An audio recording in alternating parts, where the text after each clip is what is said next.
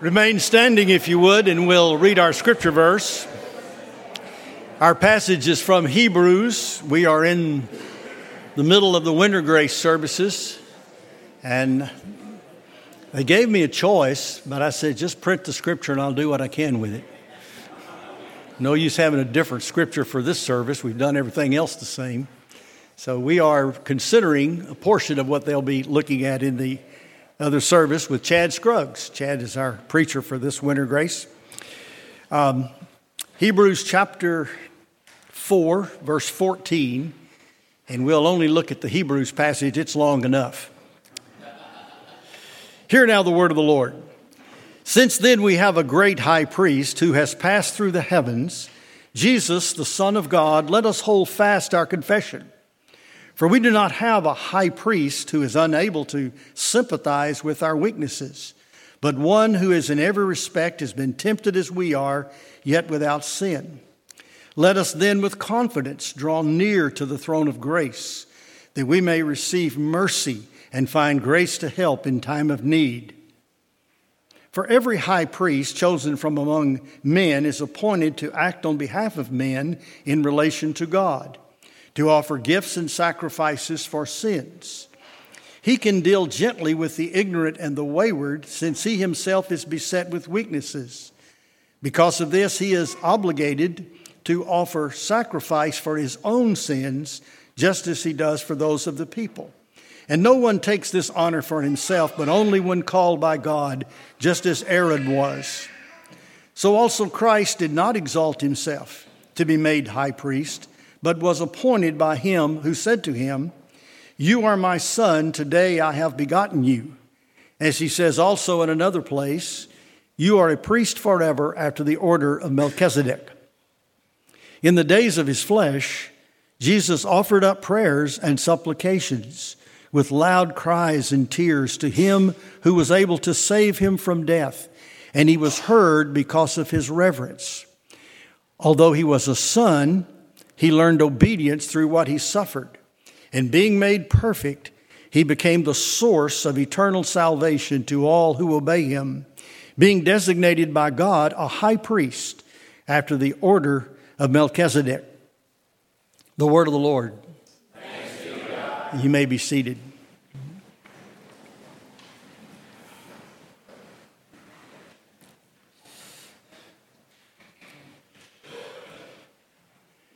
We're going to work our way to that last verse there, the ninth verse. So I'm going to put it up front so if I run out of time, I will have already said it. It's called preventative preaching. Verse 9, speaking of Jesus, and being made perfect, he became the source of eternal salvation to all who obey him being designated by God a high priest after the order of Melchizedek. There's two orders of priesthood in the scripture. One is the order of Levi. Levi was one of the sons of Jacob. He was the one that God designated very early on that he would be the progenitor of the priestly tribe, just like Judah was designated to be the progenitor of the kingly or the princely, the royal tribe. Levi was a sorry individual. If you want to read some bad biography on people, just look up Levi and read about him in the Old Testament. But God had designated him and his offspring to become the priestly uh, clan. Years went by, generations went by, there wasn't anything really that came of that. Until one day there was a little baby in the bulrushes down in the Nile River and God was preparing his people to raise up a great leader that would lead them out of their bondage. Little baby Moses was a descendant of Levi. He was of the Levitical tribe. And he had a brother, an older brother, Aaron. And God called Aaron to be the one that would be Moses' assistant, especially in helping Moses with speech, talking. Moses complained that he was not very good at talking. So God gave him his big brother to do his talking for him. And that's what they did. As time went by, of course, as God developed the priesthood, and of course, you know Aaron started out rather ignominiously in the sense that while God was giving Moses the law on the mountain, Aaron was congregating the people at the foot of the mountain in one of the most dynamic worship services you'll ever read about. An exciting worship service, music, dancing. If you want an exciting worship service, you should have been at the foot of Mount Sinai that day. But it was a service that was absolutely filthy, morally filthy, and caused the people to basically shatter the commandments before they were ever delivered the commandments. But God dealt with Aaron and the story of the Lord turning him into the first high priest of his people there in the wilderness with the building of the tabernacle and the establishing of the sacrificial system. The best description you'll find anywhere about a high priest is found right here in this particular passage. It says that every high priest chosen from among men is appointed to act on behalf of men in relation to God. They're basically called upon to do the talking. Aaron was called on to do the talking. The talking, in this instance, to the people but most importantly, the talking to God, the offering of the prayers and the incense. The priest had two jobs, really. One was to make atonement, and the other was to make intercession. And so God was teaching his people really how to approach him. That's what that phrase there means about coming near. Let us with confidence draw near Drawing near is coming to God. In that day, God used Aaron and Moses as mediators between the people and God Himself. And they did an incredible ministry. The priesthood, the Levitical priesthood of the Old Testament, was basically uh, the medical establishment for ancient Israel. They did the healing and the dispensing of the apothecary, they were the doctors in the community. They were also the judicial branch of the government. They heard the cases, they settled the cases, they set up cities of refuge, they administered justice among the people in the wilderness and then later in the land. They were the educational institutions, they were the ones that taught the people the law. And we'll see that that Levitical function never ceased all through the Old Testament, even in the days of a descendant, a distant descendant of Levi, Ezra a priest, the people still were hearing and being taught the law by the priesthood. And then they also established the welfare system. They were the ones that were to establish things that took care of the needy and to make sure that the law and the justice was, was dispensed in such a way that there was equity in the land and nobody starved. God's people were taken care of. So there was a tremendous responsibility upon the Levitical priest. When Christ came to earth in his humanity, he was designated a priest. The, the, scripture says here that he did not exalt himself to be made a priest. In fact, you had to be, um, it had to be hereditary. You had to be born into the office, and that's literally what the word means in the language. He was not born into the office of the Levitical priesthood because Jesus was not a direct descendant of Levi, although he did have relations in that tribe. Remember, his mother was kin to Elizabeth, the mother of John the Baptist. She was a daughter of Aaron. She was of the priesthood. So there was a cousin connection on his mother's side. But Jesus was born into the tribe, the kingly tribe, the royal tribe, the tribe of Judah. So he was not qualified nor called upon to be a Levitical priest. John the Baptist was. John the Baptist functioned as a Levitical priest in his day. Jesus was not. But instead, instead of being born into the priesthood, Jesus was called into the priesthood by the Lord God Himself, His own Father, when He said, You, out of Psalm chapter 2, one of the great Psalms that's quoted often in the New Testament You are my son, today I have begotten you. God Himself had a special designation upon the incarnate Son. And then He designates Him according to a whole new order of priests. The order of Aaron, spelled out in the book of Leviticus, much of the Old Testament continued throughout the, that period of time. In fact, continued on into the Babylonian captivity, continued on up to the days of Christ, had been superseded.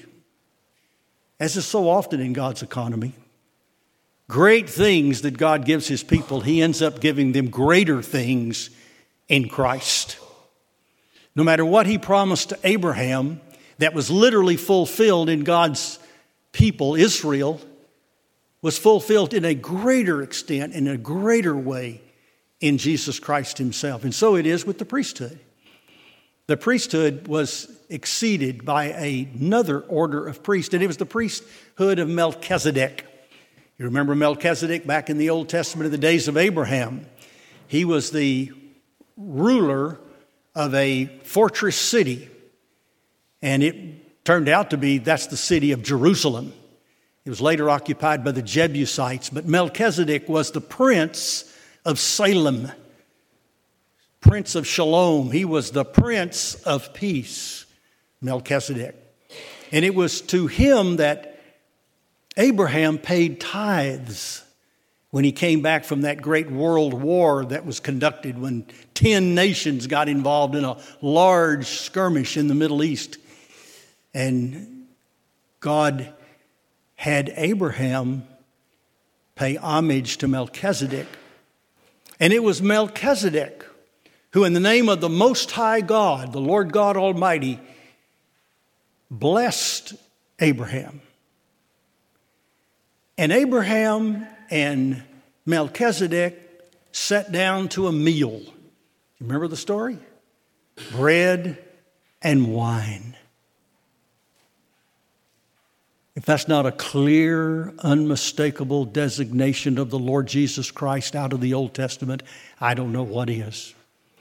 This order is a order of priest where a priest is also a king which is certainly true of who Christ is. He's a priest and a king. We talk often about his kingship, often about what he does with respect to his royalty and his rule and his reign over all things, and especially over his people. But he's a priest. The only way that God could ever actually touch his people was for the high priest to go into the holiest place in the tabernacle, the Holy of Holies, with the blood of the sacrificial animal, placing it upon the lid, the mercy seat of the Ark of the Covenant, once a year on the great day of atonement. And our passage said that Jesus has superseded all of that.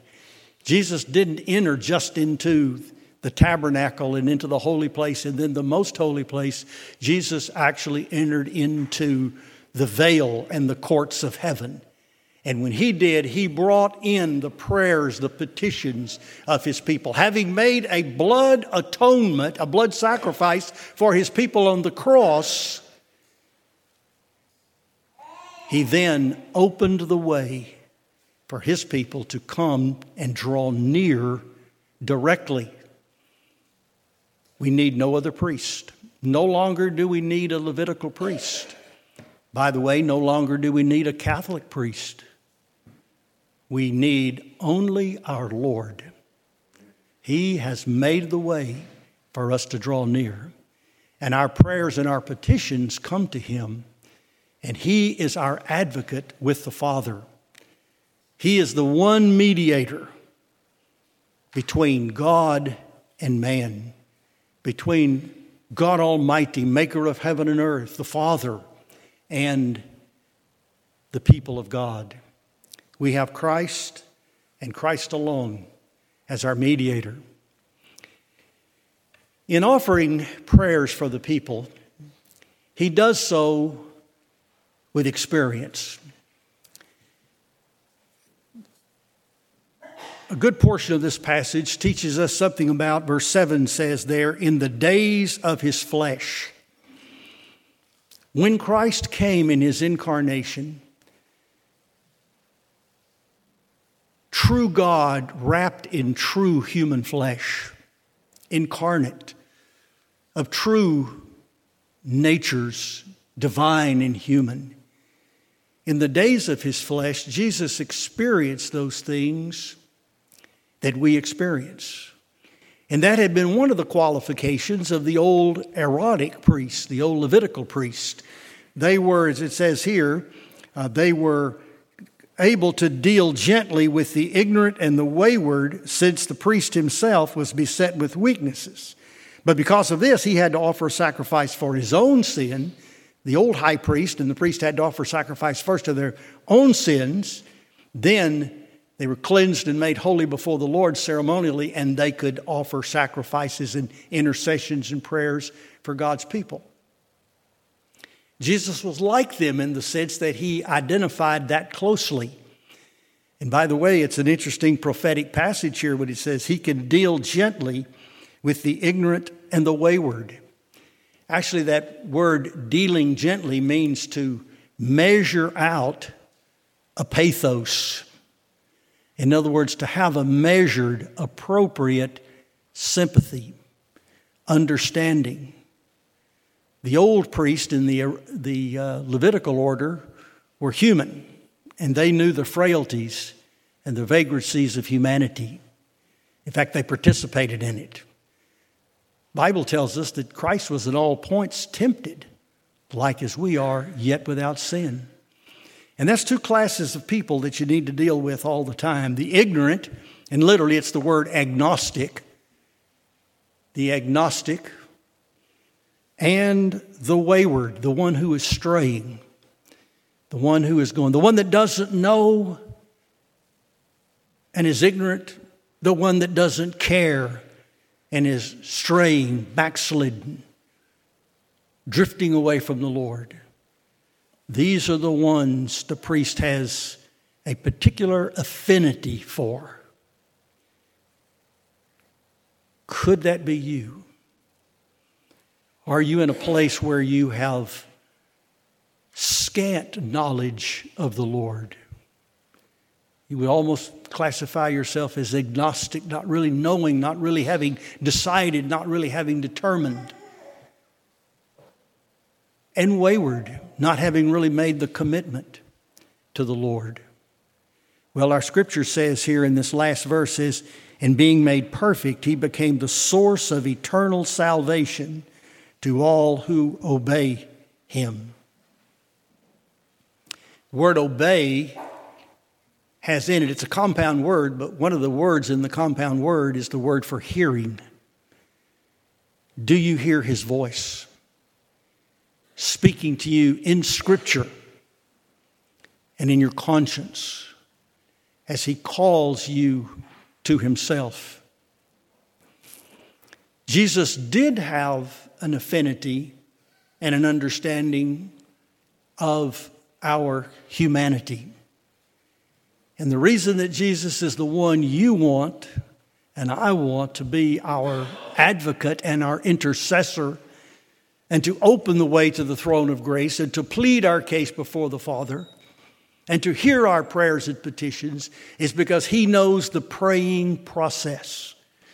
And I wish we had to illustrate it, but I think if you think of Gethsemane, if you'll think of Gethsemane, if you'll think of the cross, if you'll think of different points in Jesus' life, you'll understand this phrase here in the days of his flesh, Jesus offered up prayers and supplications with loud cries and tears.